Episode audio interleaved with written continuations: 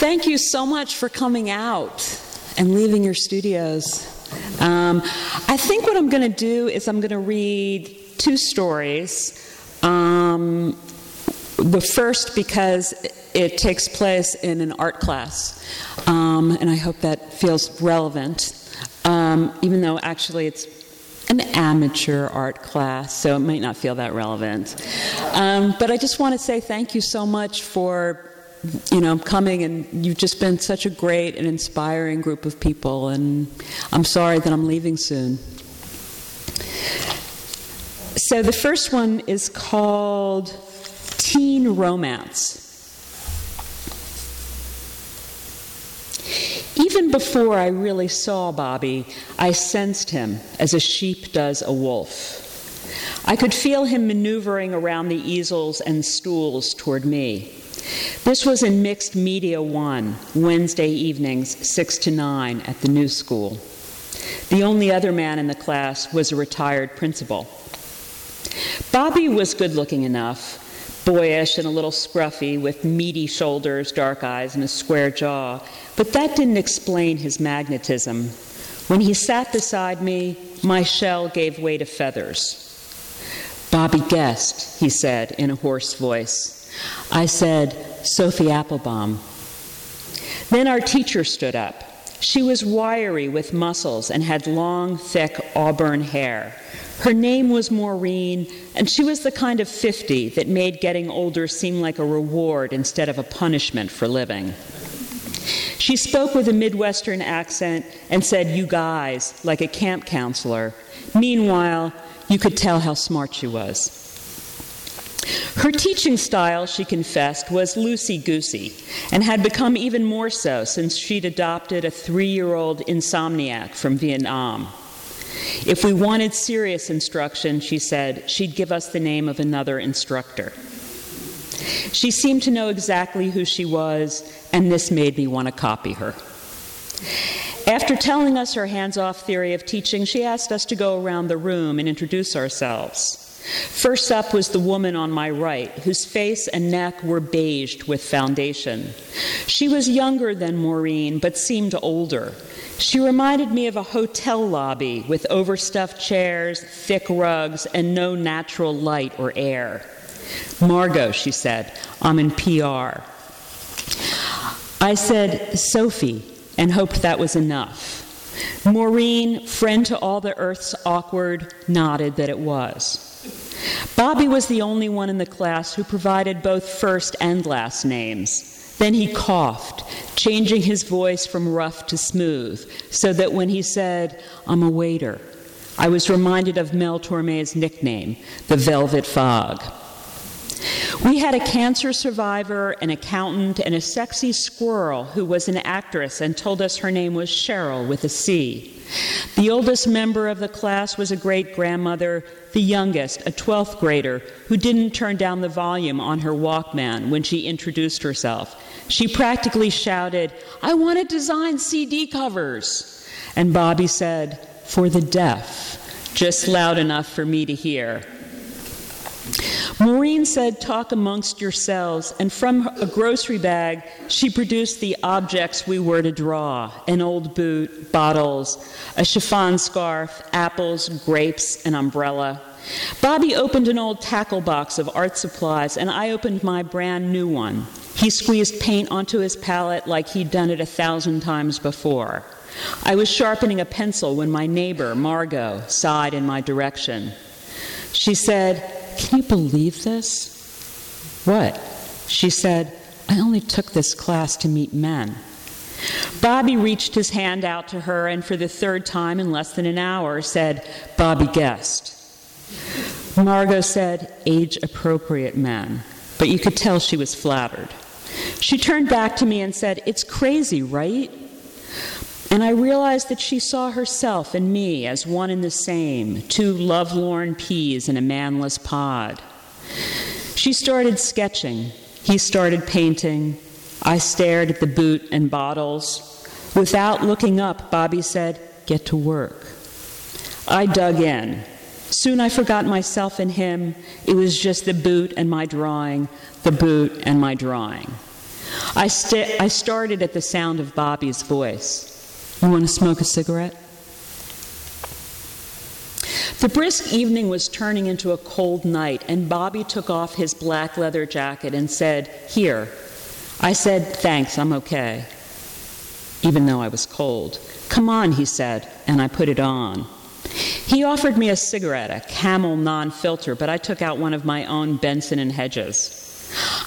I've never known anyone who smokes camels, I said. I think of it as a cigarette you'd smoke in the desert. He said, whereas you'd smoke a Benson and Hedges at your babysitting job. So I said, What do you do besides wait tables? He said, You know, not every waiter in New York aspires to something else. So you're a career waiter? He said, I do this and that. Like, name one thing. He said, I smoke cigarettes. I wasn't sure why, uh, why I was uncomfortable, but I thought facts might help. How old are you? He said, How old do you think I am? And I thought, Actor. I said, I said my age, 33. He picked a piece of tobacco off his tongue. Why do you want to know? He said. You want to pin me down? You want to say Bobby Guest is a 33 year old waiter? No. He said, What do you really want to know, Applebaum? And his calling me by my last name made me feel like we were ninth graders. I liked that. He said, You want to know if I'm seeing anyone? I'm not.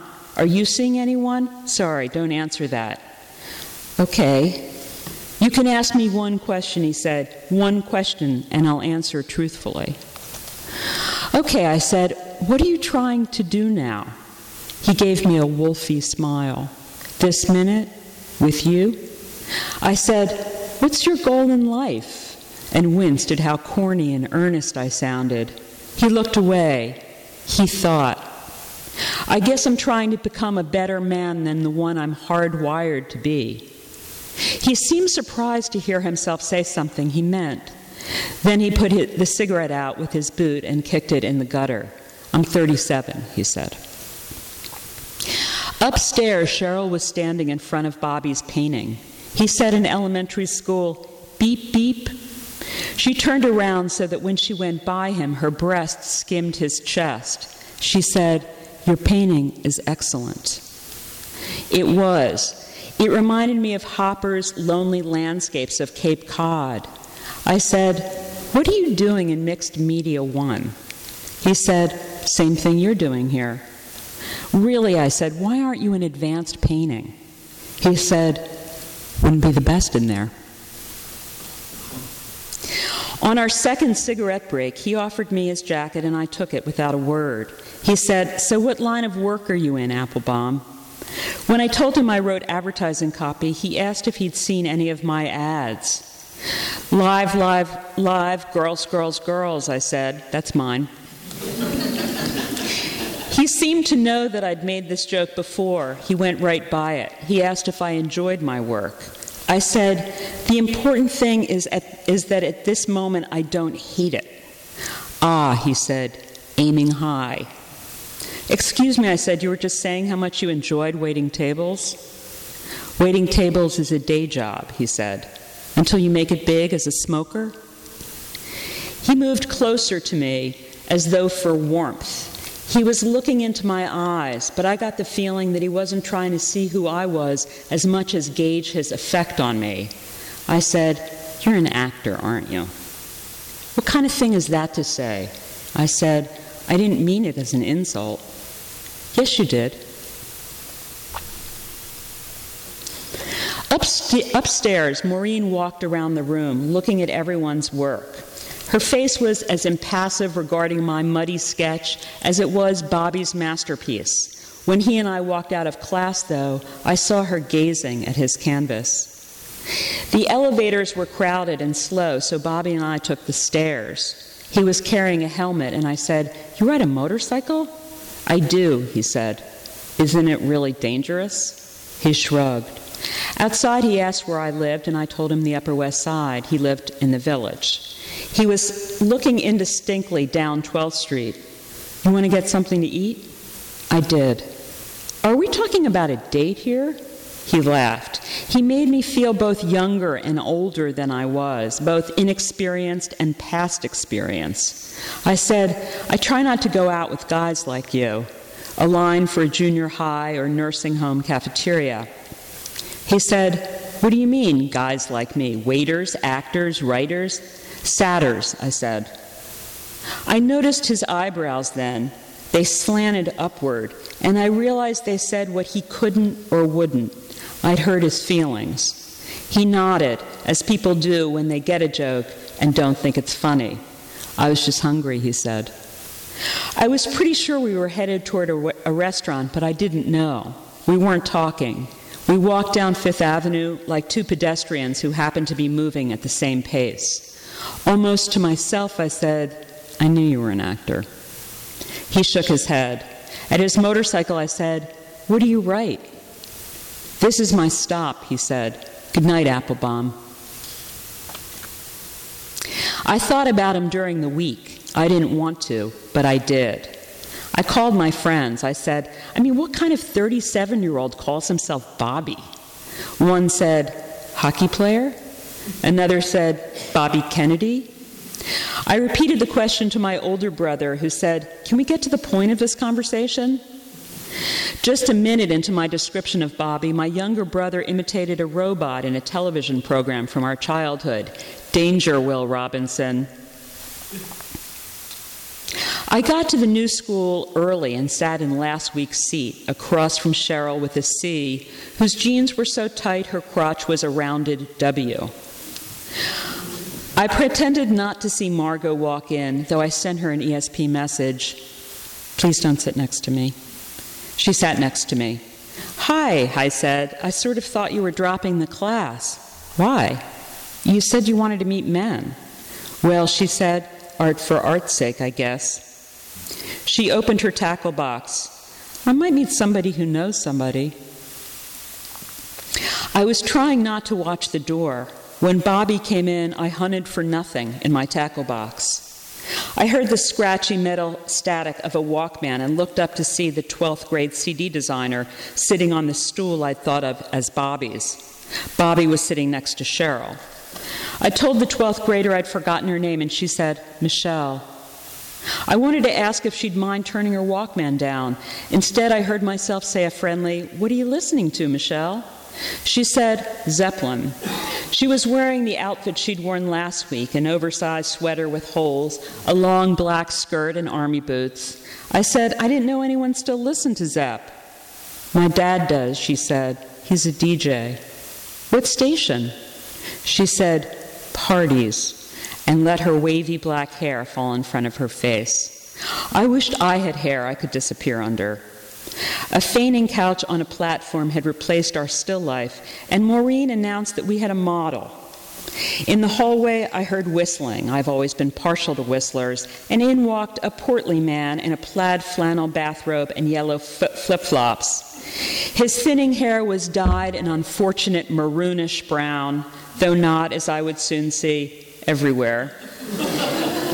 he held his clothes in a bundle. This is Bert, Maureen said. He's a painter himself. We all watched as she opened a locker for him, and we all saw his big white underpants fall to the floor. I felt like my own underpants were suddenly on display, or worse, my father's. But Bert just stooped and grabbed them and threw them in the locker, whistling. He untied his bathrobe and flip flopped over to the couch, where he settled his big belly and small penis into a pose. Is that comfortable, Bert? Maureen said. Can you hold that? Sorry. Can you hold that? it was. He could. Instead of a pencil, I took out brushes and paints, which allowed me to portray the subject more impressionistically. I started with Bert's head and left a big blank space for his body. I concentrated on his eyes and nose. I needed, I needed a cigarette as badly as I ever had, and when Bert stood up to stretch, I grabbed my jacket and headed out. As I passed Bobby, he leaned back and said, Hey. I said a flirtless hi and kept going. A few minutes later, he joined me outside. He lit his cigarette, cupping it against the wind.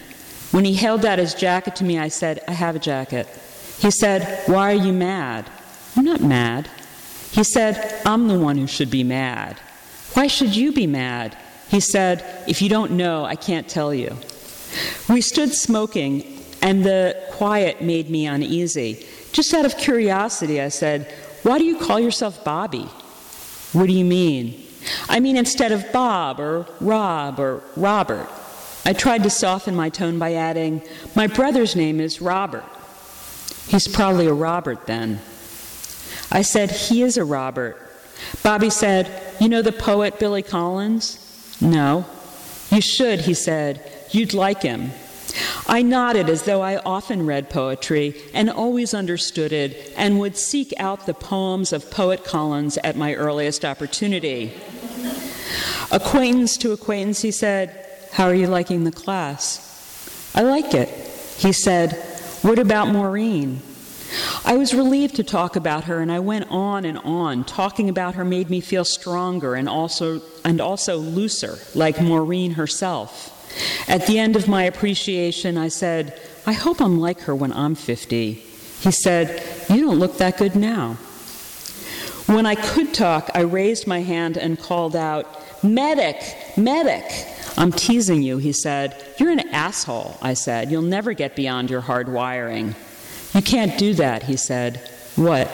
You can't take something I trusted you with and use it against me. Why? I said. You just did it to me. I need a sip of water.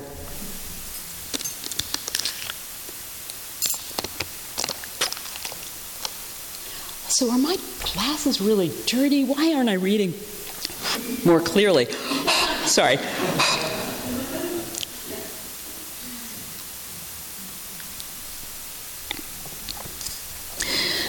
Maureen was standing at my easel, her fingers at her mouth.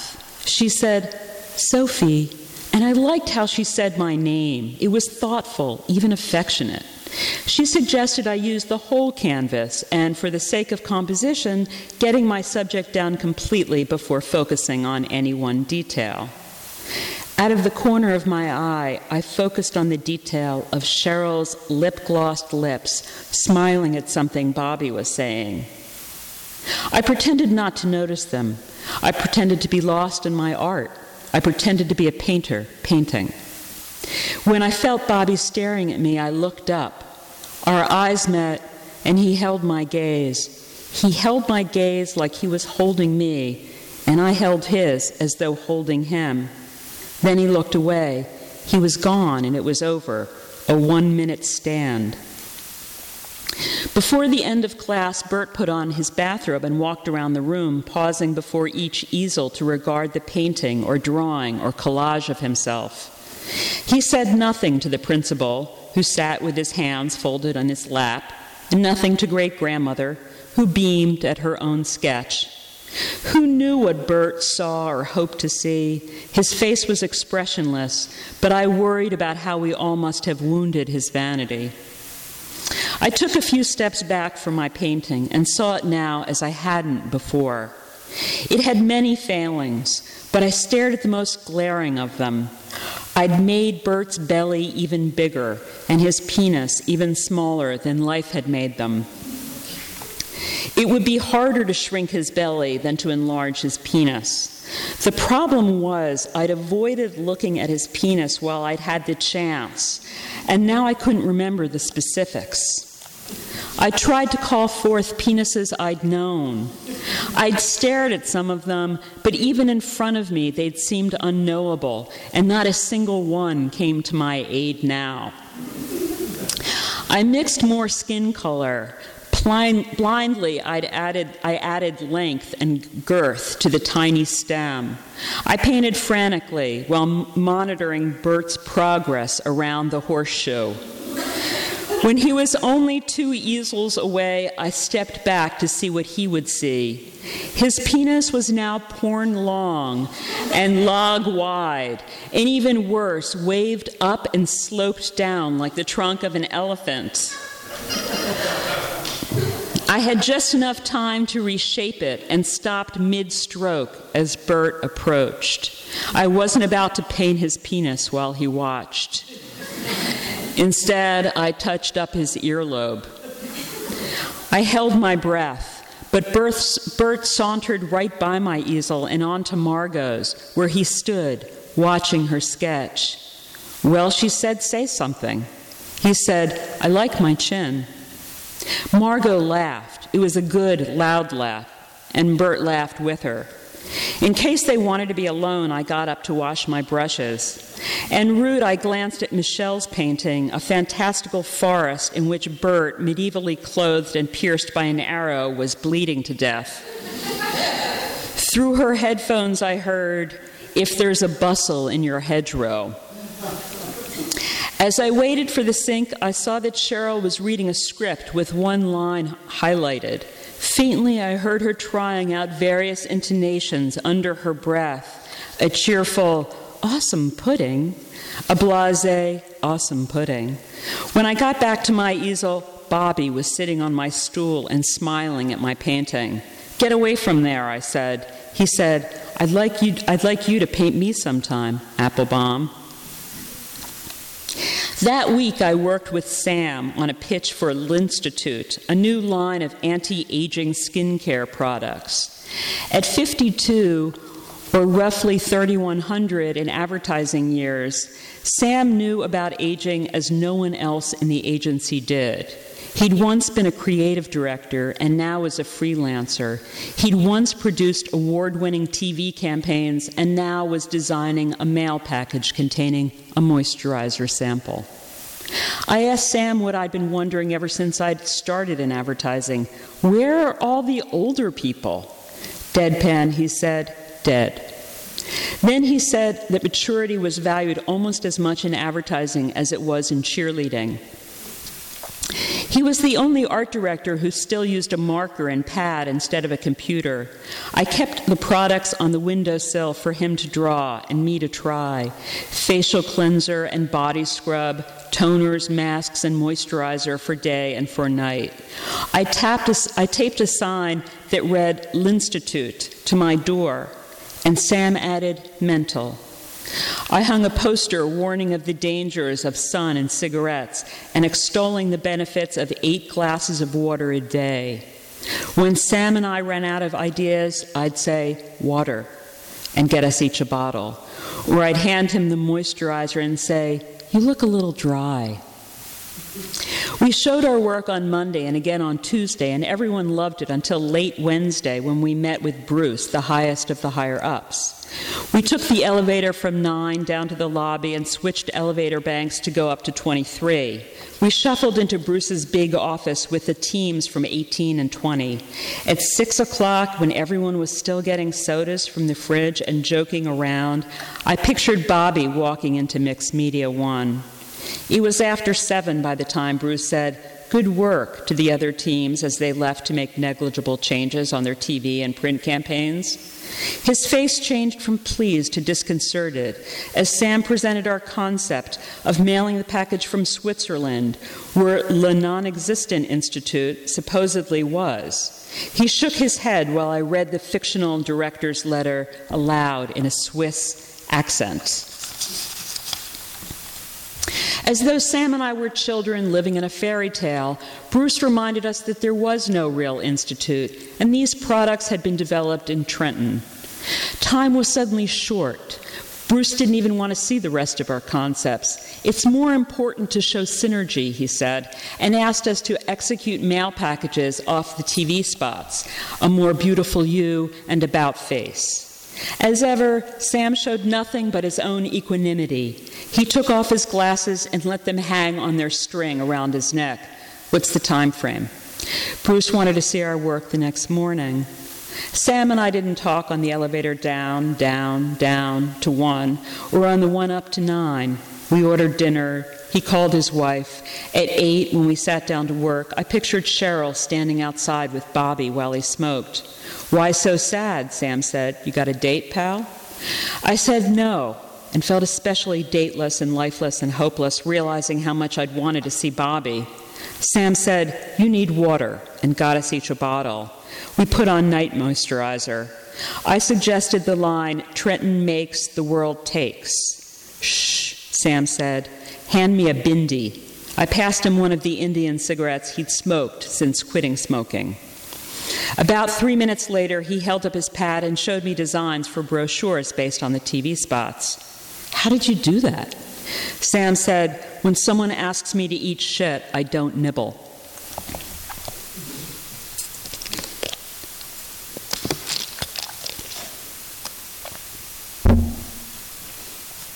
Before the next class, I watched the door for Bobby, but he didn't show up. Maureen announced Bobby was in a motorcycle accident. I heard a gasp and realized it belonged to me. Cheryl and I spoke in unison. Is he okay? He hurt his leg, Maureen said. He'll be here next week. When I opened my tackle box, inside was a paperback of Billy Collins' poems. It was inscribed, For Applebaum, Grudgingly, Bobby Guest. I assumed that Bobby had given me the poems to show that he was smart or deep or poetic himself. I assumed it was just Bobby saying his name out loud again. Still, I took the book to bed with me. I thought I'd read one poem, roll my eyes, and go to sleep. I stayed up half the night reading. Listen to this, I told Sam, and while he drew, I read the first stanza of the poem, Another Reason Why I Don't Keep a Gun in the House. The neighbor's dog will not stop barking. He is barking the same rhythmic bark that he barks every time they leave the house. They must switch him on on their way out. Go on, go on, Sam said. What are you stopping for? I read the poems at my desk during lunch and in line for the ATM. I read the poems waiting for the subway and waiting for a friend to meet me for dinner, and then I read them to her. She said, You act like Bobby wrote them. When Bobby walked into class, everyone applauded. He bowed and leaned his crutches against the wall. He hoisted himself up on the stool next to Cheryl. Maureen looked exhausted and yawned before resuming class. She asked if anyone would mind if Bert changed his pose. Only the retired principal raised his hand. He kept it in the air. Maureen seemed to be lost, and Bobby, our wounded hero, rescued her. I'm afraid you're out of luck, Mr. Marshall. Tight lipped, the principal lowered his hand. Fine, he said, if I'm the only one. His tone was punishing, though, and it occurred to me that he probably missed the authority he'd once had to suspend and expel. I went over to Bobby and asked if he was okay. He was, he said, and he thanked me for asking. I really like the poems. He said, Good. I love them, I said, Thank you. He said, Any time, and Cheryl nodded as though the gift were from both of them. Bert struck an excellent new pose in which his thigh obscured his penis from my view, and I found myself doing exactly as Maureen had instructed. I got all of him down, and he filled the entire canvas. When Bert got up to take a break, Bobby said, Psst, Applebaum. He motioned to the door. Did you just say psst? No one says psst anymore. I followed him onto the elevator. So, what happened? He didn't answer until we were outside and I'd lit our cigarettes. I got clipped on the West Side, West Side Highway, he said. Had a little too much bourbon. You were drinking bourbon on the West Side Highway? Not on the highway, Applebaum. That is the stupidest thing I ever heard. I said, Are you just a fucking idiot or what? That's when he leaned forward on his crutches and kissed me. He kissed me, and I kissed him. Then he pulled back and said, Yes, I am a fucking idiot.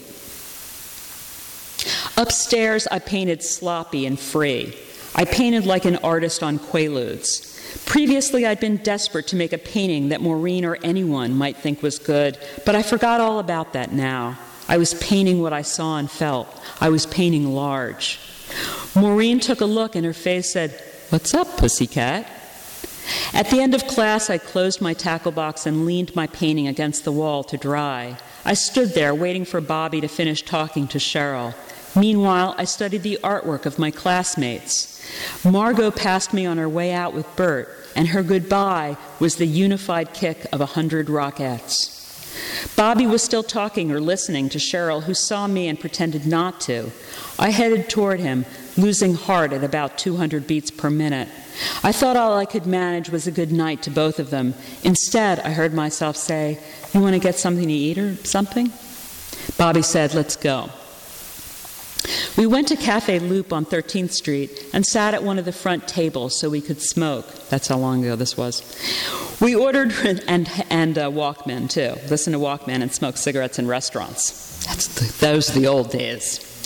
We ordered red wine and salads and rare steaks with fries. So he said, "Where are you from, sailor?" Outside of Philadelphia, I said, a town called Surrey. Never heard of it. No one has, I said. Bobby told me he'd grown up in Manhattan and gone to co- collegiate, a private school for boys on 78th Street, and then to Yale. I thought I heard pride in his voice when he said he was one paper short of graduation. That seems stupid, I said. Obviously, he said, deadpan, it hasn't held me back. Didn't it make your parents crazy? They were already crazy. He said they'd briefly acted in B movies. No, I wouldn't have heard of them. And they hadn't done anything but dress for dinner since. I said, like, what do they wear? They dress, he repeated. He described his mother in chiffon, his father in a dinner jacket. It sounds so elegant, I said. It would be more elegant if cocktail hour didn't start at noon. Answering my unasked question, he said the money came from his grandfather who'd made a killing in the demolition business. He'd leveled Penn Station. Bobby admitted then that he himself had done some acting one soap opera, a few commercials, an off Broadway play. He was good at it, he said, but it was bad for him. He wrote stories now. He half read, half sang them, accompanying himself on guitar at a club in the East Village. A few months ago, a literary agent had seen him, had seen him there and asked him to type the stories up and send them to her, but he hadn't. Why not? He said, What if she rejects them? You'll send them somewhere else? He shook his head. This way, I can always say an agent asked me to send my stories, he said. I get to be the one who stands in the way of my success. We noticed at the same time that we were the last table in the restaurant, and Bobby looked at the check. I said, I'll split it with you. He was adding it up. You can pay. He paused and instead of next time said, Never. At the coat check, I saw that the restaurant sold t shirts and baseball caps with its logo, fingers making a shadow wolf. Outside, Bobby asked me if I wanted to take a walk to Union Square. You're crippled, I said. He said I'm fine, and he was. He moved easily on crutches, and when I said so, he told me that he'd become an expert after his last motorcycle accident, when he'd also learned to write with his left hand. I said, Do you have some kind of death wish? I just lit a cigarette and he said, What about you, Smokey? At Union Square, he leaned me up against a wall and kissed, and I'm sorry, he leaned me up against a wall and kissed and kissed me. He unzipped his jacket and pulled me inside. I was 15 just then, there in the park at night under the trees. We could hear barking from the dog run, and he asked if I'd read the poem Another Reason Why I Don't Keep a Gun in the House. I read them all. He asked if I had a favorite, and I said, uh, The Revenge Fantasy. Bobby said, The Rival Poet. I said, I love You Are the One Below, fidgeting in your rented tux with some local Cheryl hanging all over you. Some local Cindy hanging all over you, Bobby said. Isn't that what I said? You said Cheryl. C names, I said. Are you sleeping with her? No, he said, I've been living like a monk. That's funny, I said, I've been living like a monkey. I waited a second. Why do you sit with her?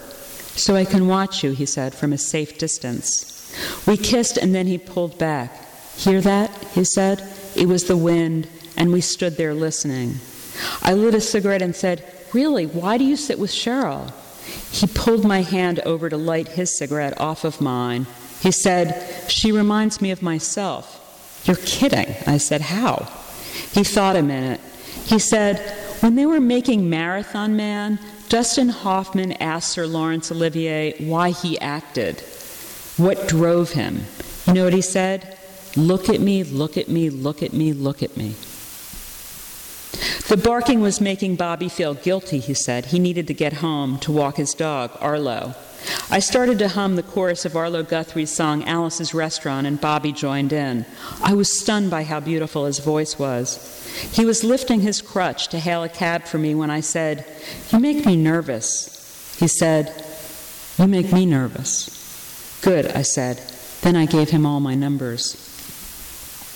I was in bed and had just turned off the light when the phone rang. Instead of hello, Bobby said, Why do I make you nervous?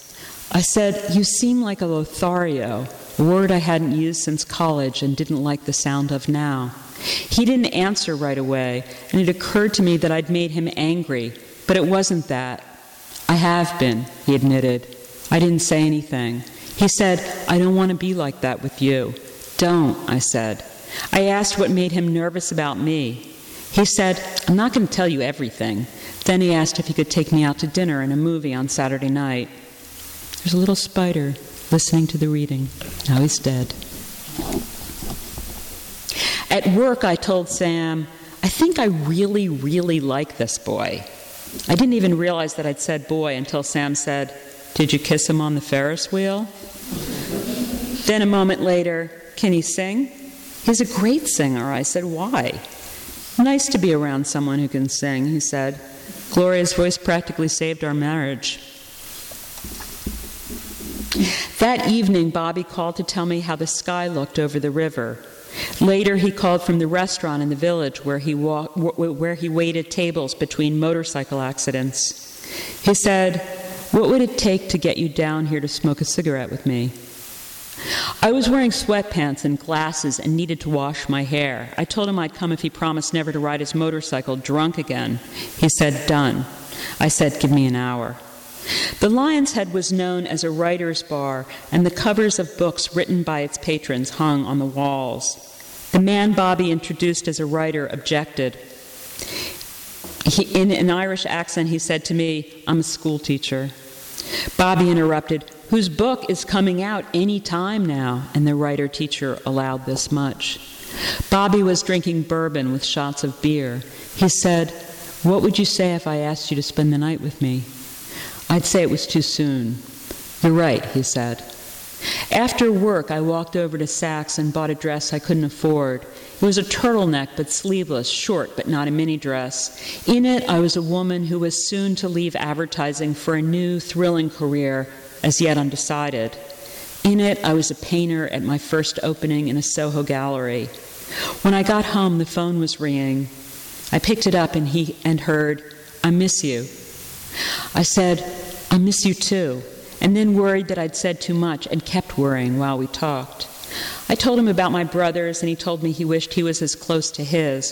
His were much older, and both lived in Los Angeles, where one had a small part in a sitcom, and the other, a producer, worked for the Mouse, which was what the worker mice apparently called Disney. He asked me about my childhood, and I asked him about his. He told me a story about falling off the Hans Christian Andersen statue in Central Park. He'd cried, and his nanny had said, Don't be such a baby, right before he blacked out. Was she fired? No. He moved right along. I think you should know that in sixth grade I won the Faversham Cup for Best Athlete. Not the Faversham, I said. Jesus. He said, How long before you move in with me do you think? I told him I thought we should wait until after our first date. He said, You know, we're going to have to start making babies right away. Don't drag your feet on this apple bomb. You're not young.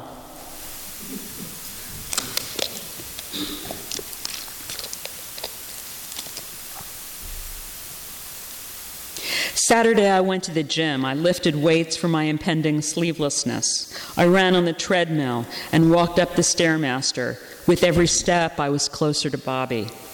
At home, my answering machine was overloaded with messages. Among them, Jack ordering me not to drink too much, and Robert asking me to take a quarter for a phone call in case my date got fresh. There wasn't a message from Bobby. I was sure he would call while I was in the shower. I was sure he would call while I blow dried my hair. I picked up the phone to make sure it was working. I listened to the dial tone. At 7:30 I put on my new dress. I mascaraed my lashes, I blushed my cheeks, I glossed my lips. At eight o'clock, I poured myself a glass of wine. I tried to read. I tried to do the crossword puzzle, but it was Saturday and too hard. At 8:30, I called Bobby and got his answering machine. "What's going on?" I said. "Call me back." At 9:30, I unzipped my dress, put my bathrobe on, and ordered Chinese food. At 10 o'clock, the phone rang, and I said an icy hello. It was the doorman, food delivery. At 11:30, I called my friend Laurie. What do we know about this guy? She said, Tell me everything. I told her he'd grown up in Manhattan. She said, I probably know him. When I told her his last name, she said, I know Bobby Guest. And for a second, she was excited by the coincidence. I was afraid she'd gone out with him. You know him? I know who he is, she said. She told me that he was one of a few boys who were famous for being handsome and cool in high school.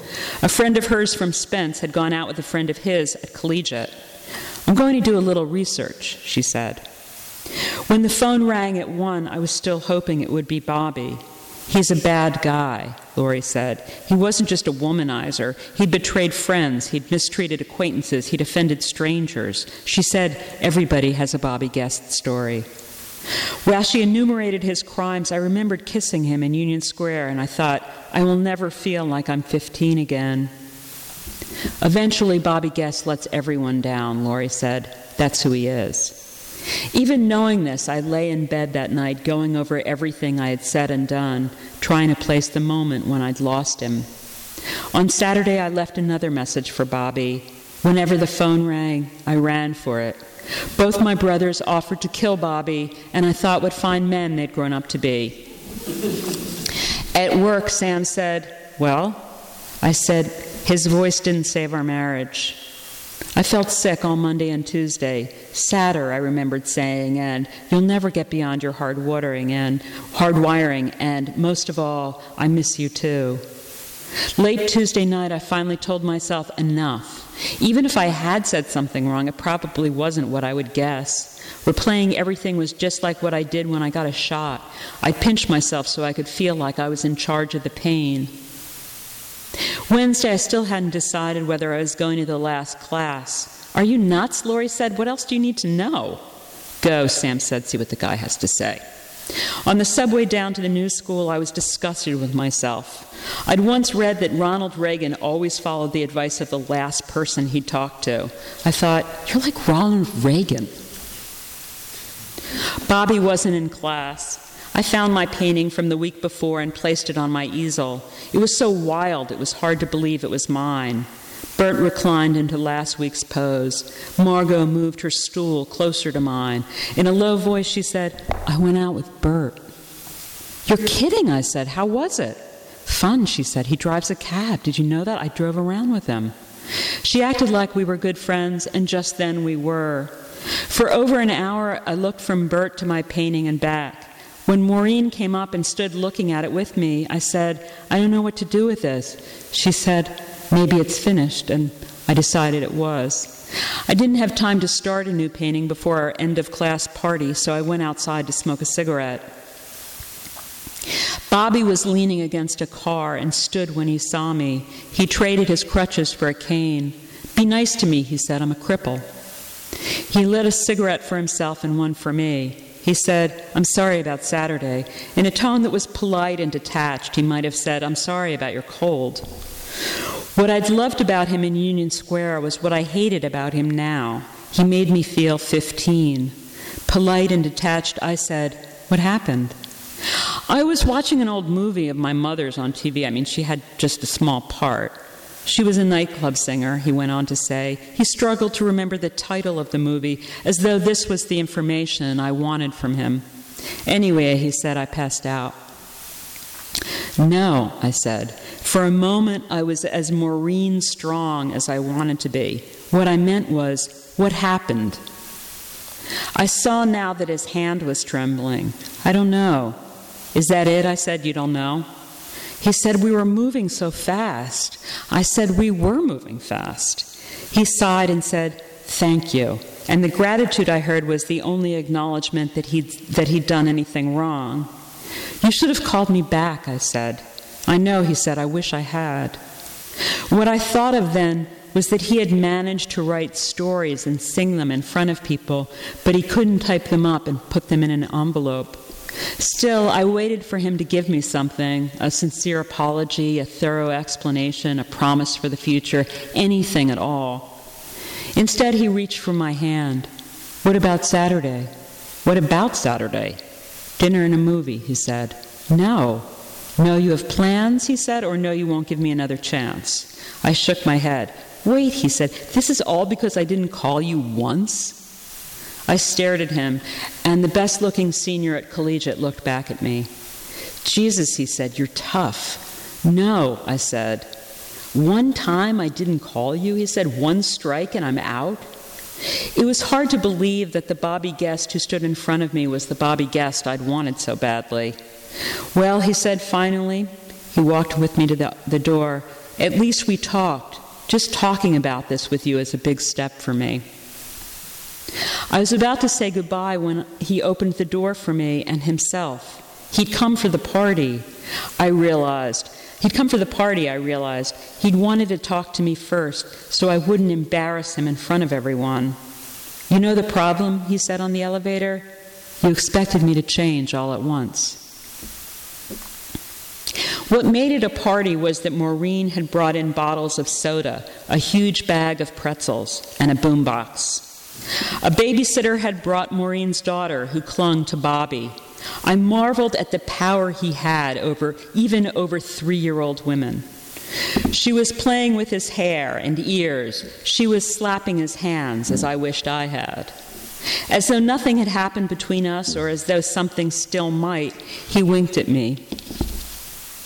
Bert and Margot were sitting together on the fainting couch up on the platform. They looked like king, the, the king and queen of the May. Only Michelle stood at an easel. She was painting shocked letters that would soon spell Jimi Hendrix, Electric Ladyland. I didn't hear any music coming from her headphones, and I said, What are you listening to? Nothing, she said. She smiled like she was letting me in on a secret. I wondered what it was. Maybe wearing the Walkman helped her feel less awkward or self conscious. Maybe it helped her to be alone. I kept my eyes on her, hoping she would tell me, and she did. It's a good hairband. She seemed to remember something and said, Oh, and handed me her dad's business card if you need a DJ. I thanked her. The cancer survivor had to leave early, and she came over to me to say goodbye. She held my hands and looked me in the eyes, and, I sa- and said, Be well. And I said, You too. She smiled at me and squeezed my hands. She seemed to know what I'd been through with Bobby. Then I heard her say the same thing to the principal and the accountant, who were having a good natured disagreement about what art was, refereed by great grandmother. Before I left, I caught a glimpse of Cheryl, and I saw now what Bobby had meant. They were alike. Even though she stood by herself, she was performing. She touched her neck and filled her eyes with soul, practicing for the moment when she would be discovered. Okay. So, since I never read that, I didn't, since I never read that out, out loud to a group, I didn't realize how long it was. So I'm sorry that that actually, that is our reading for tonight.